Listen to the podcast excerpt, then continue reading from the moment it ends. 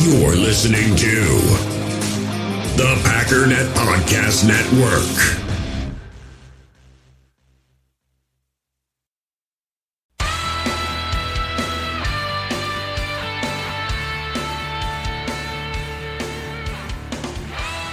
Ladies and gentlemen, welcome once again to the Packernet Podcast. I am your host and resident fanalist, as always, Ryan Schlip.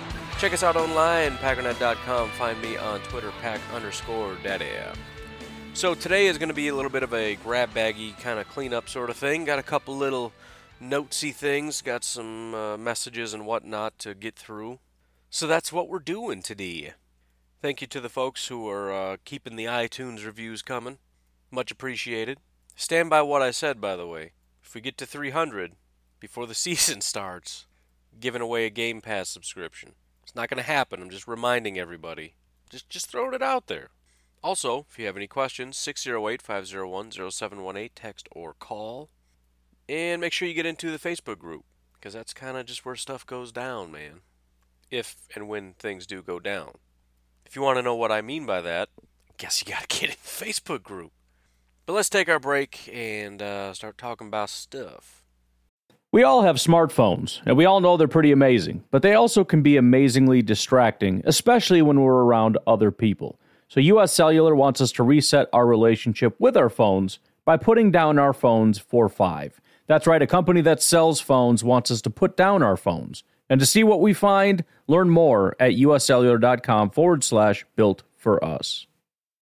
In the hobby, it's not easy being a fan of ripping packs or repacks. We get all hyped up thinking we're going to get some high value Jordan Love card, but with zero transparency on available cards and hit rates, it's all just a shot in the dark. Until now, introducing slab packs from arenaclub.com, the only repack that provides real value, a complete view on all possible cards, and clear hit rates for each one. Now, when I buy slab packs on Arena Club, it finally feels like I know what I'm getting. And honestly, the best thing for me and my son is the fact that we're kind of novices into this.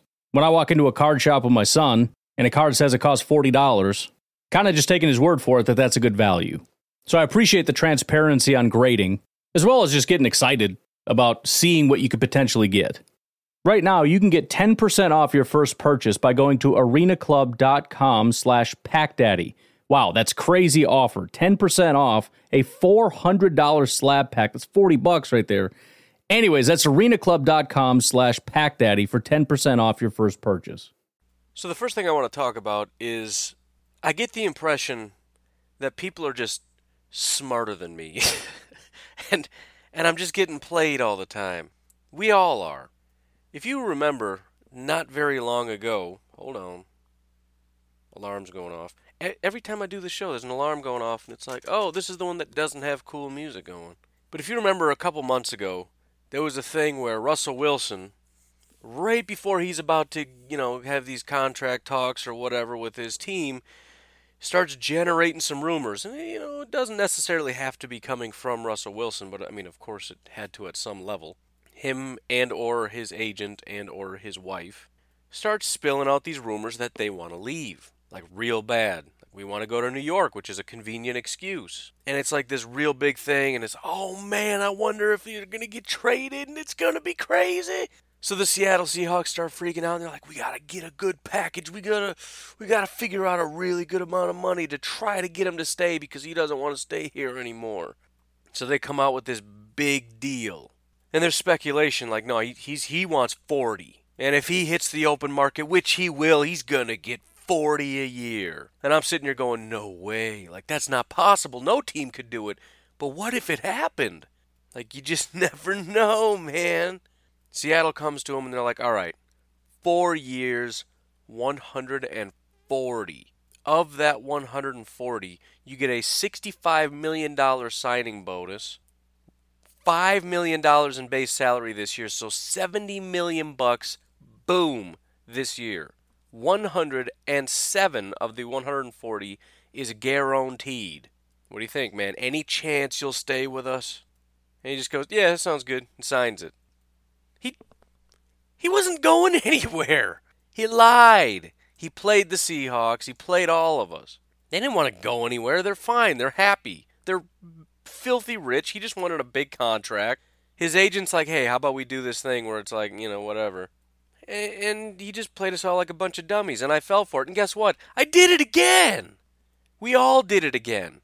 I don't know if you saw this, and and bear in mind, maybe some of these things are true. Maybe Russ did want to go. Maybe Robbie Gould really does love Chicago. I don't know. But I've been hearing all along like he just he wants to go to Chicago. He's he's see that's where he's going. He loves it there. His family's there. All this stuff. Like we're going. I thought no chance in the world. Not only is he not playing for the 49ers, I, I just thought guaranteed he's he's going to Chicago.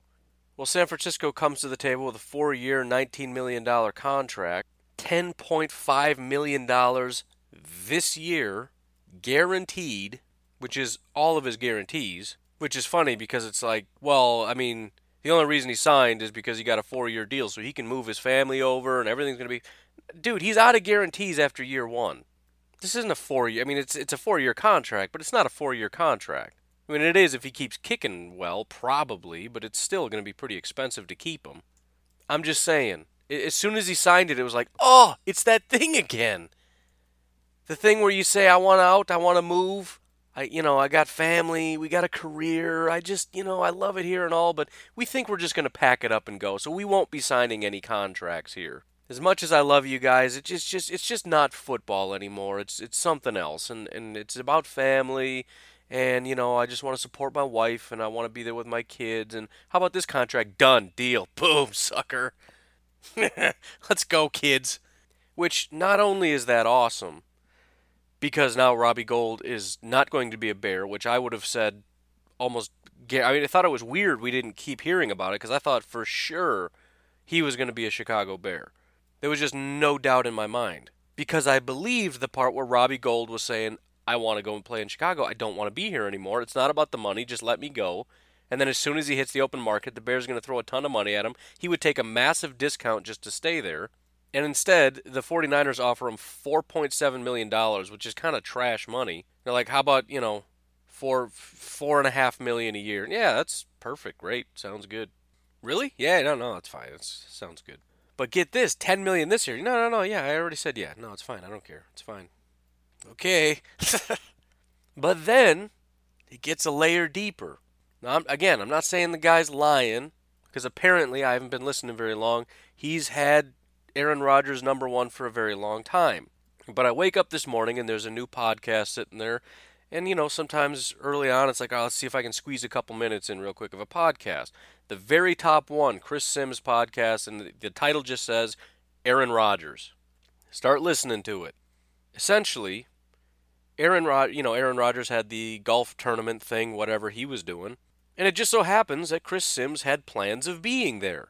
And it just so happens that just shy of him taking a trip in which he's going to be shoulder to shoulder with Aaron Rodgers, he decides to release a top 10 list of quarterbacks where he can say Aaron Rodgers is the best quarterback in the NFL. Again, maybe I'm giving people too much credit, but as soon as I heard that he had plans of being there in hopes of getting Aaron Rodgers, when he said on the podcast, I've been trying for three years to get an interview with this guy and I haven't been able to, it just feels a little too perfect.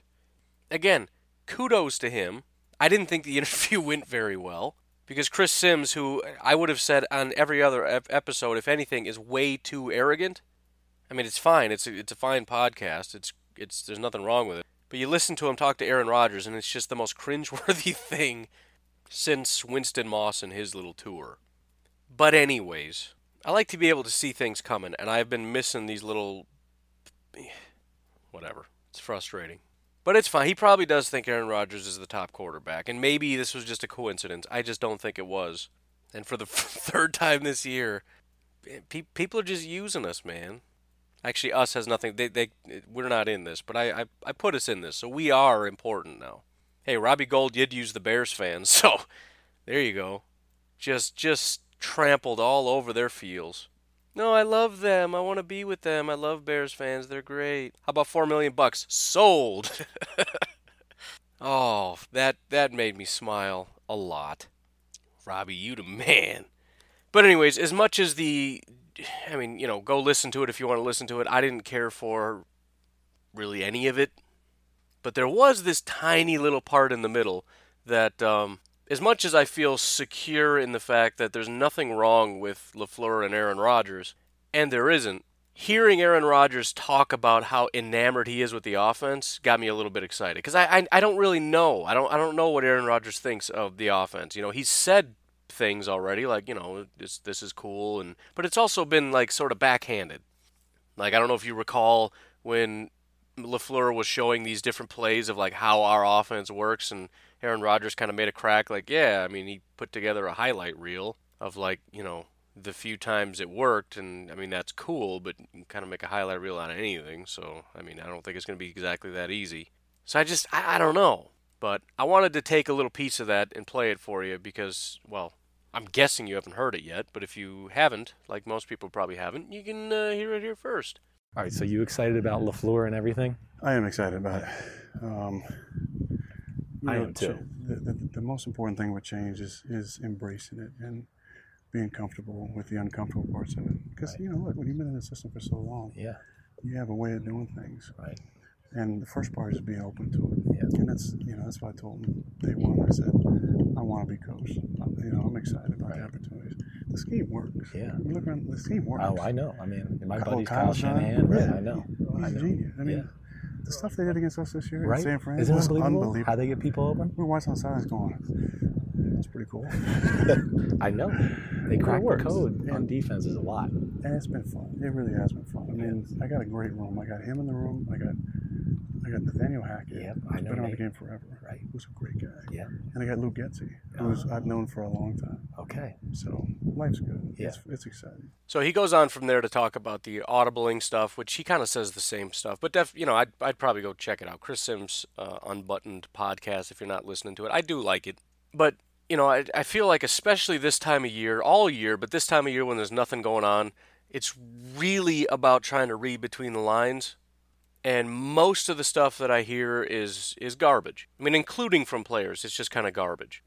You know, even the Davante stuff talking about, oh, this guy's real good, this guy's, you know, yeah, maybe, because I don't even think Davante knows at this point. You know, I mean, what what did he glean from seeing Darnell Savage for like those two days? Not even wearing helmet pads, nothing, just running around, like running around cones, like, oh, he's gonna be a freak this year.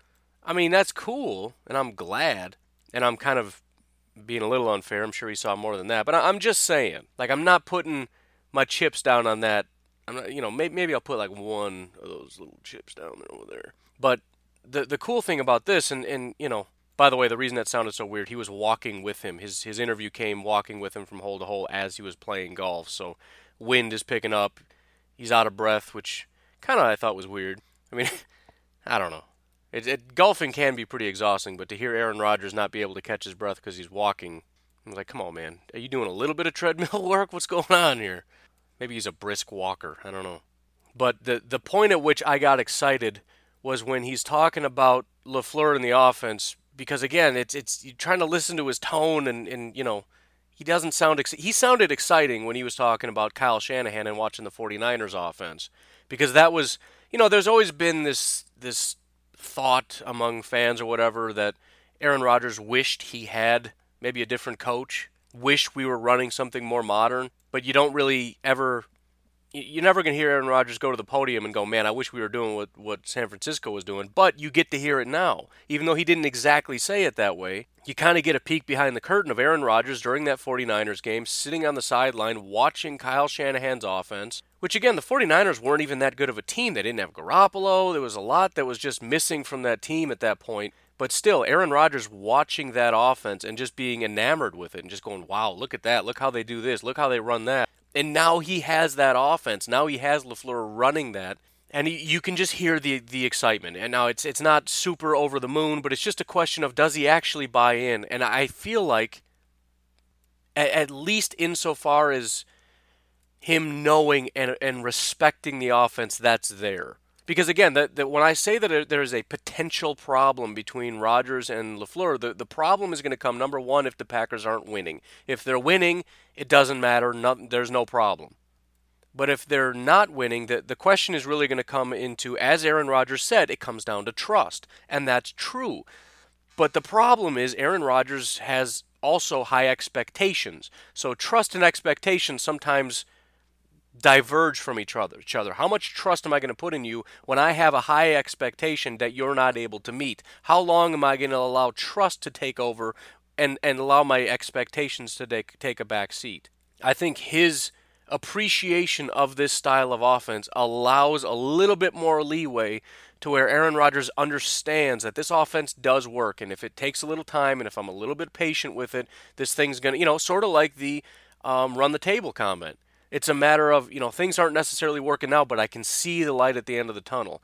I just think that carries a lot of weight. And it just also gets me excited about the possibilities that this thing's just going to kick off from the start. And, and that's the other thing I'd, I'd mentioned before. It's as much as I feel like this is going to take time, right? Maybe even in year one, it's not going to be fully developed. Maybe we got to see what happens in year. But again, look at what happened with Sean McVay when he went over there. It was instant. Look what happened when Kyle Shanahan and Matt LaFleur went to the Falcons. I mean, they were always a pretty good offense. That was the most dominant offense we've seen in the last five years. Less the 2018. Forget about 2018. Prior to 2018, in the probably the Rams and the, the Chiefs. I mean, don't forget how good that offense was, though. Sounds like I'm exaggerating, but that was just an unbelievably dominant offense. That was Kyle Shanahan, year one. The the Andy Reid tree, like I said, it, and that's why I say it's it's there's a lot goes into a coach being a coach, but I also think there's something to be said about just bringing in this offense to a team. It just works by itself. How much it works, how long it works, whether or not it's a win or loss, that kind of comes down to the, the coach in, in and of himself and his ability to game plan, call plays, adjust, all that stuff. But as far as just coming in and making it work, look at Matt Nagy in Chicago. It wasn't the most dominant offense in the world, but he, despite the fact, and I think this really points to Matt Nagy, that there's a discrepancy between, well, his stats went from garbage to amazing. How can you say his play didn't improve? Well, if his play didn't improve, and if I am correct about that, and if Pro Football Focus and basically advanced statistics that look at your accuracy, if that's all true and he didn't improve, how did his stats improve so much? That's Matt Nagy in this offense. That's a modern offense that's being run that works. And and you know, interestingly enough, there are other coaches that come from the Andy Reid tree. Now, not many as successful as what you see as the last three that have come up, but Sean McDermott is another one. And I think the Buffalo Bills, and that was kind of garbage. But if you listen, there was another podcast, I don't remember which one, but they were talking about they thought Sean McDermott was a top 10 coach because of what he did given what he had. Ron Rivera, Andy Reid guy. And then the same guys I've been talking about, Doug Pederson. Look what he's done with the Eagles. It's incredible. And again, how, how do you do that much? As I said yesterday, looking at the coaches uh, or the, the quarterbacks, I think Carson Wentz is a good quarterback, but I really think a lot of that is the scheme. And I think that's evidenced by the fact that he gets hurt. Nick Foles, who I, I think had, has had some success, but he's not a Super Bowl caliber quarterback, comes into the playoffs, plays out of his mind, and they win a Super Bowl. I'm putting a lot of that on Doug Pederson. And again, there was no there's no learning curve. He came in and the team was awesome. Frank Reich in his first year takes this team that's you know they've, they've always had this quarterback who's got injury issues, but he's pretty good. And you got Ty, and otherwise the the defense and the uh, the offense are just kind of garbage. Well, he was the offensive coordinator for Doug Pederson. Now, every one of these guys has a little bit of extra influence, right? They've played for other coaches, they have other things going on, but fundamentally, the offense comes from what? Frank Reich learned from Doug Pederson, learned from Andy Reid. Frank Reich goes there and, and just turns the Colts into a powerhouse. And then again, Matt Nagy. When I, th- I think it was after Doug Pederson left, Matt Nagy stepped up and was Reid's offensive coordinator. The Chiefs continue to dominate. They pluck Matt Nagy, and it's kind of like, oh, well, you know, why do you keep taking their offensive coordinators? Obviously, it's just Andy Reid doing it because it's and again this is nothing against Matt Nagy. I think he's a good coach and I think things are going to continue to go well for the Bears, at least insofar as the, the offense isn't just going to tank. He's going to continue to do a good job running the offense as best as he can, is what I'm saying. But again, it's just a matter of so what? Just use the, the Andy Reid offense. It's going to work. It, it's going, and that's what I'm talking about with the Packers. It's going to bring them up to a certain level. How high it goes is going to be dependent on on Matt LaFleur to some extent, but even if you bring it up to some level, given that Aaron Rodgers is the quarterback, it just and I'm trying to protect myself a little bit. I'm trying to protect me and all of you by not getting super crazy with with projections and predictions. But I, it's just if if it's true that the Packers are just going to be brought back up to where the team is is at zero, right? It's it's it's again they're running this modern offense back like when you know Mike McCarthy had you know, I don't know if it was ever really cutting edge, but it was the offense, right? It worked. And with Aaron Rodgers running it, it was probably the best offense in the league for a number of years. And that was good enough to get us into the playoffs and make a run in the in the playoffs and culminated to at least one Super Bowl championship. And let's also f- not forget that as much as it seems ridiculous that a first year head coach is going to come in, you're going to get into the playoffs and win a Super Bowl, um, Matt Nagy and Frank Reich, both in their first year, both turned garbage franchises around, took them both to the, to the playoffs, and both of them had very real chances of winning Super Bowls, despite the Bears not really having a quarterback. I guess what I'm saying here is there's a good chance that Matt LaFleur, and, and as far as being, and look, uh, again, if, if there's anybody capable in the entire NFL of running a Kyle Shanahan offense, it's it's Matt LaFleur. And if you look at Matt Nagy and the amount of time he spent studying under Andy Reid, it's incredible. It's it's since I think 2012. I'm sorry, not 20. That's ridiculous. It was way before that. Matt Nagy started as a coaching intern for the Philadelphia Eagles in 2008. That's when Andy Reid was the head coach. 2010, he became coach's assistant. Uh, 2011, offensive quality control coach. Andy Reid takes the job with the Kansas City Chiefs. He brings um, Matt Nagy over with him as, with a promotion to quarterbacks coach. Then he goes in 2016 to offensive coordinator. So he, he is just a, a straight up Andy Reid disciple from day one. He's never known anything but Andy Reid as a head coach. And again, that's that's proven to be a winning formula. And it is something for us to get excited about. There are no guarantees. Things aren't automatically going to be awesome. But I'm, I'm just saying, just just look at the formula. There there is a way to beat NFL defenses today. And a lot of teams have figured it out. And I think only a few are are refusing to transform and Mike McCarthy was one of them. Again, today's NFL offenses beat the defense by taking what the defense gives you. Right? You you for example, the, the whole we line up the same way every time we run different plays.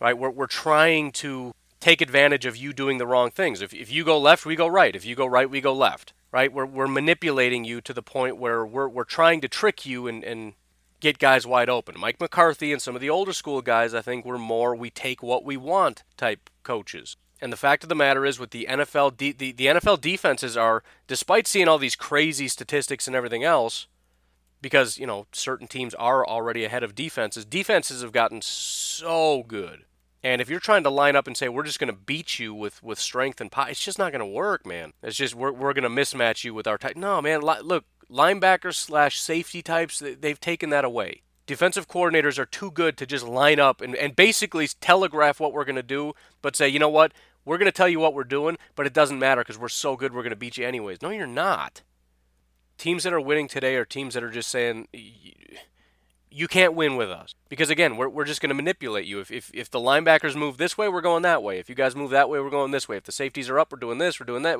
It's just it just becomes a a system in which you don't have enough guys right?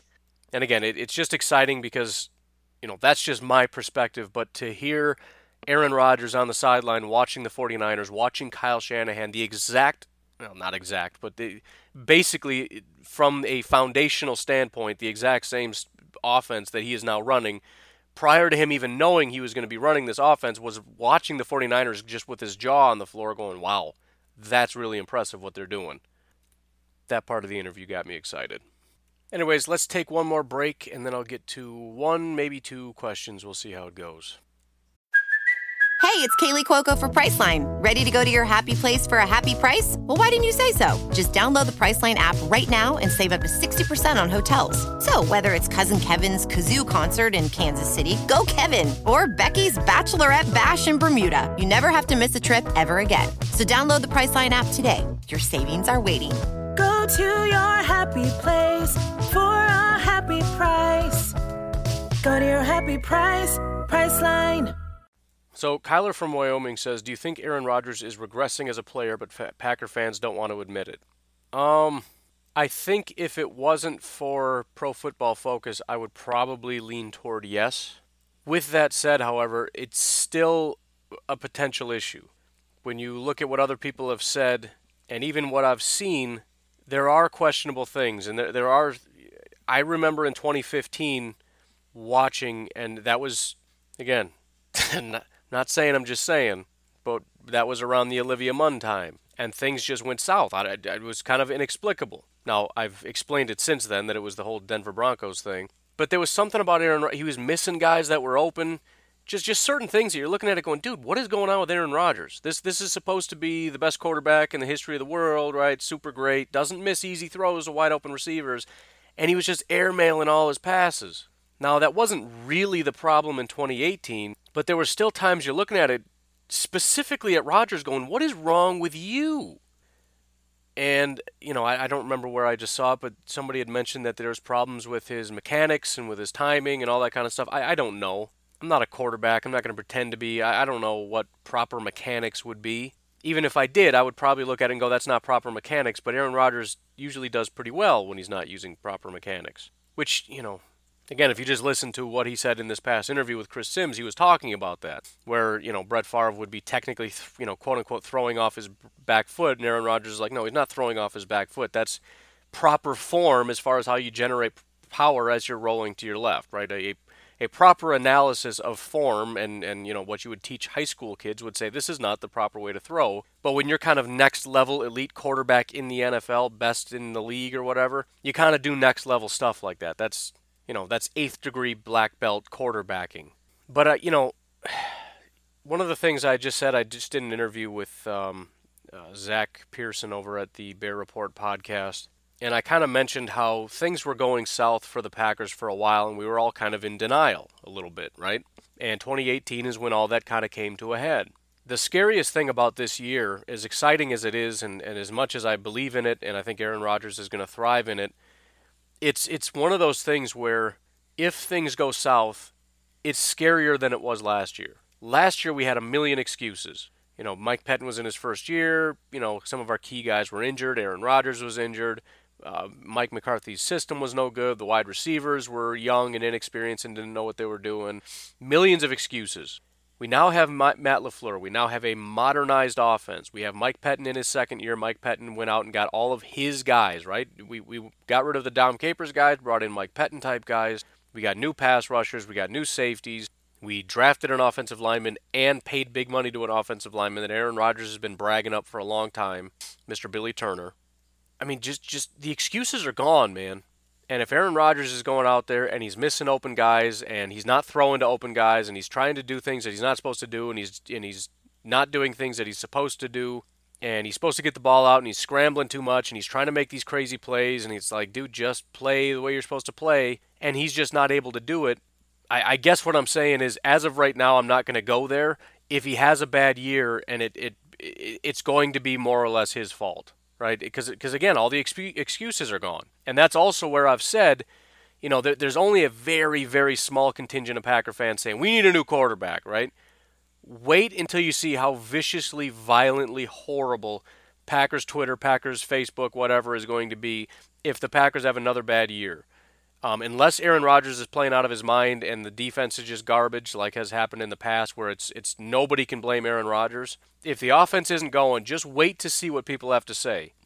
Especially in a year with all these talented quarterbacks, there's going to be a very large contingent of people who want to trade Aaron Rodgers, get multiple first-round picks for him, draft a young guy like Jake Fromm if he decides to come out or whoever, you know, trade up and get Justin Herbert or Tua or whatever you know, especially prior to. Can you imagine if, if you know, let's say the Packers were drafting at, you know, I don't know, 12 again.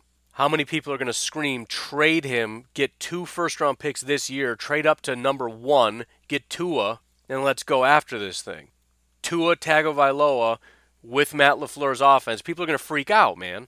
Now, I don't want to ever get to that point. I don't want to have to sit here and make a determination what side I fall on. I want to be on the Aaron Rodgers side because Aaron Rodgers is doing great and there's nothing to worry about. The offense got 10, 11, 12 wins. We got into the playoffs. Maybe we got a Super Bowl championship. Maybe we just got, you know, we won the wild card or whatever and we got knocked out but hey we're close and it's we got to see a spark and man this is for real and this defense is only going to get better and, and the offense is going to get better it's going to be awesome but that is a worry of mine. If things go south, what's going to happen to the fan base? What are we going to say? What are we going to do? Because again, everybody's locked up. Aaron Rodgers is locked up.